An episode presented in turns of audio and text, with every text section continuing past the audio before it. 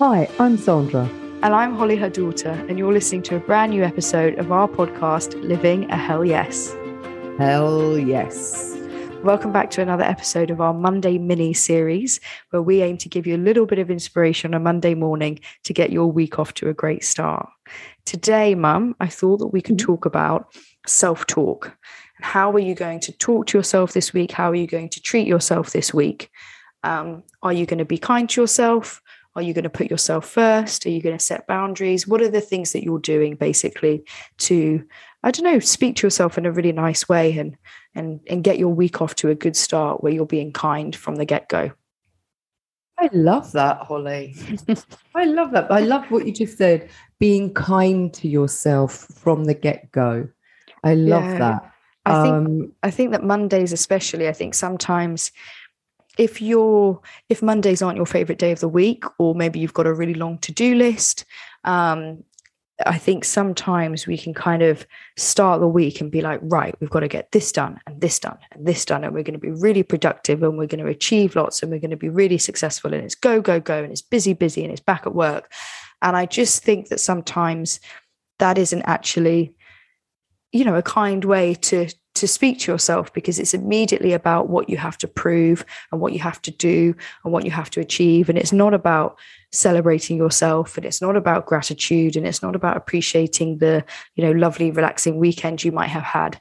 And I think sometimes it can, it's almost like a jolt to the system. You know, you may have had a really lovely, relaxing weekend, and then Monday starts, and for some reason, it almost triggers in us this kind of, right, well, the fun's over. Let's get going. Let's get started.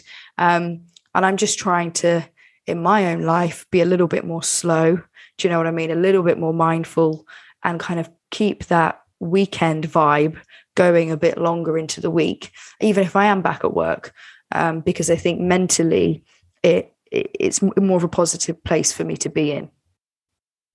Yeah, no, definitely. It's awareness, isn't it? It's awareness of of the words we're saying and I completely agree. You know, we can get sucked into this is the word that we can really get sucked into. And if you listen to the language you use, um, be aware of this. It's the word but. Okay, it's a big one. Um, people I work with, groups I work with, I bring this to their awareness and attention, and they still say it because it's so it's so commonplace, okay, and it's so unconscious. So you're just saying about the weekend. If you've just had a wonderful weekend and then you're rushing, you know, imagine if somebody says to you, did you have a good weekend? Yeah, but now I'm really, yeah, but now I've got to catch up with, yeah, but, and it's that already sets you on edge when you're saying stuff like that. So, yeah, but to be kind to yourself is to embrace the moment that you've had, embrace the moments that you've had, and then just be aware of the language that you use for yourself and for as when you're speaking to others. Use positive language use use as much positivity within your thoughts as you can but awareness is key. And i think it's also you know it's not just about language it's also what are the and it's not just about positivity you know if you're feeling rough if you're having if you're having a rough time at the moment i think being aware of that is absolutely fine and you don't have to fake or force positivity i don't think that that's a good place to be in either but i think it's okay what steps are you taking or what plans have you put in place that week to to try and lift you out of that? Do you know what i mean? Or to try and improve your week or your day.